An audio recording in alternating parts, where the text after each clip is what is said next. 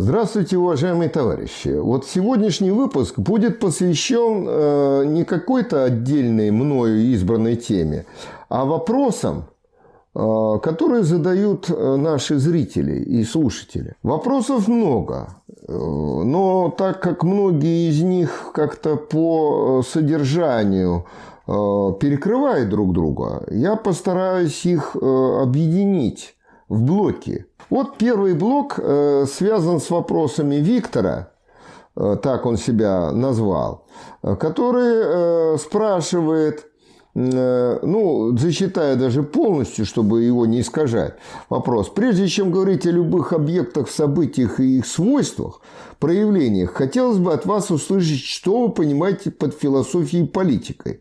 Философия – это словоблудие, бредология или наука – если философия – это наука, то какой объект она изучает, какие его свойства, а также чем обусловлены происхождение этих свойств.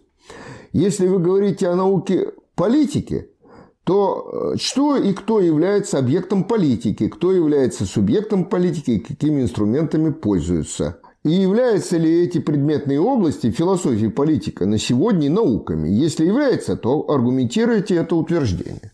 Первый вопрос. Второй вопрос так или иначе примыкает. Это вопрос Марата из Казани. Студент из Казани, что мне особенно приятно, что студенты интересуются. Есть два метода познания и преобразования действительности. Метафизика и диалектика. Не, будет ли метафизи... не будем ли мы метафизиками, если будем придерживаться диалектики? Так в таком случае мы абсолютизируем диалектический метод. Ну и вот еще один вопрос это Ю, Юрий Юрченко. Огородников пытается закрыть главное открытие Маркса. Тяжкое обвинение в отношении Огородникова. Ручная мельница дает общество сюзереном во главе, паровая с капиталистом, писал Маркс. Действительно писал, я даже цитировал. Огородников не согласен с этим технологическим детерминизмом. Так, тогда он против материалистического понимания истории – Вопрос о том, какая техника будет основой социализма. Из анализа вытекает, что такой техникой может быть только принципиально новая энергетика, бестопливные электрогенераторы. Это уже не техника, а часть техники. Вот э, постараюсь это вот вместе соединить. Ну, первый такой общий вопрос. Философия является ли она наукой? Но для того, чтобы ответить на этот вопрос, определим э, прежде всего, что такое наука, а потом, что такое философия. Определений науки э, существует великое множество. Я думаю, что так э, три десятка как минимум наберется определений. Я, естественно, не буду сейчас анализировать, но такое сводное определение, которое более-менее удовлетворяет абсолютное большинство авторов, которые так или иначе вот э, занимается проблемами науки, истории науки и так далее. Значит, вот такое определение. Наука – это деятельность людей, состоящая в систематическом познании объективных законов развития природы и общества, основа целесообразного изменения природных и общественных процессов. Тут два момента, две функции науки. С одной стороны познавательная, а с другой стороны, как ее иногда называют, праксиологическая. То есть, какую практическую пользу дает наука. Основа целесообразного изменения природных и общественных процессов. Теперь выясним, э, что же такое философия. К сожалению, термин философии еще большее количество определений имеет, чем термин наука. Под философией у нас э, иногда понимают любое досужее рассуждение, скажем, с кружкой пива в руках, ну, со стопкой, со стаканом водки. Вот, расфилософствовался, Димол, ты очень. То есть, любое досужее рассуждение. Конечно, если вот такое с позволения сказать, широкое понимание философии мы будем использовать, то тут э, будет прав Виктор, что э, словоблудие, бредология и так далее. Да, безусловно. Хотя до бредологии, как я дальше покажу, доходят и э, представители, так сказать, официальной э, философии даже 20 века. Вот. Ну, значит, что же такое философия? Философия тоже наука – но ну вот э, если вы запомнили определение философии, э, определение виноват науки, то, значит, тут вот такая перекличка. Виктор задает объект, предмет философии. Но также субъект еще по поводу политики он говорит. Но сейчас о философии пока. Значит, объектом философии является, заметьте, научной философии. Научные, потому что бывает и религиозная философия, там другие объекты и даже другой предмет. И может ли тогда эта философия называться философией? Но это отдельный разговор. Вот. Научной философией, объектом научной философии является природа, общество, мышление и познание. Синтетический объект. Но заметьте, природой занимаются все естественные науки. На то они естественные науки. Общим, обществом занимаются все гуманитарные науки. Мышлением занимается даже нейрофизиология. Вот. Так что методологией занимается по существу любая тоже наука. Методы познания. Да? И критерием истинности в познании в рамках определенной науки. Безусловно, занимается. Так что, э, заметьте, по объекту мы не можем различить даже отдельные естественные науки друг от друга. То есть объект может быть один и тот же. А вот предмет, а что такое предмет науки? Значит, объект – это вот э, то, на что направлена, на изучение чего направлена данная наука. Да? Ну, скажем, вот какие-то физические объекты. Но эти физические объекты, они ведь объекты не только физики как таковой.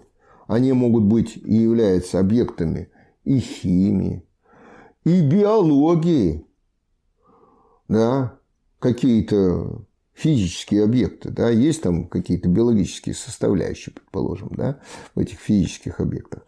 Хотя, если строго говорить, то, конечно, физический объект с физикой связан, но он связан не с физикой как таковой по объекту, а с физикой вот по предметной области этой науки. То есть отличает науки, э, отличаются науки от других наук, конкретные науки, именно предметом. И философия отличается от специальных наук тоже предметом, оставаясь наукой. Значит, если совокупный объект философии совпадает с объектом, как я уже сказал, многих наук, то вот по предмету-то не совпадает, потому что предметом философии, как науки – является изучение всеобщих законов и принципов развития. Я об этом в предшествующем выпуске напоминал. Всеобщих законов и принципов развития. Вот специфика философии как науки. Всеобщим не занимается ни одна наука, а, кроме философии конкретным. Вот физика занимается физическими процессами, то, вы знаете, физики тоже по предмету очень даже разделяются. Нет физики как таковой сейчас, в наше время особенно, да. Вот.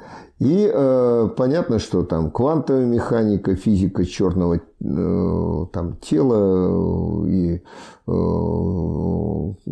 космогония, космогония связана с астрофизикой. Там, значит, это разные предметные области, предмет другой. Специфические свойства объекта, что составляет суть науки. Предмет. Специфические свойства объекта. Вот может философия заниматься столом? Может. А может физика заниматься столом? Может. А может химия заниматься столом? Может. Может биология заниматься столом? Может. Но э, э, чем они будут отличаться друг от друга? Философия будет искать и находить всеобщее, и в столе тоже есть всеобщие законы развития. Какие законы? Я вам напоминаю. Всеобщие законы развития окончательно, так сказать, утверждены в некотором реестре всеобщих законов у Гегеля. Это закон единства борьбы противоположностей, это закон отрицание отрицания, закон единства количественных качественных изменений. Ну, а принципов у философии больше, да? Опять же, принципы какой философии? Диалектической или не диалектической? Второй вопрос, я вам напоминаю, с этим как-то связан. Вот. Значит, таким образом мы видим, что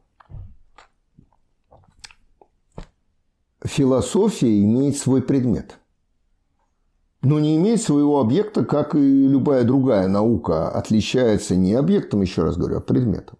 В этом смысле философия, конечно, наука.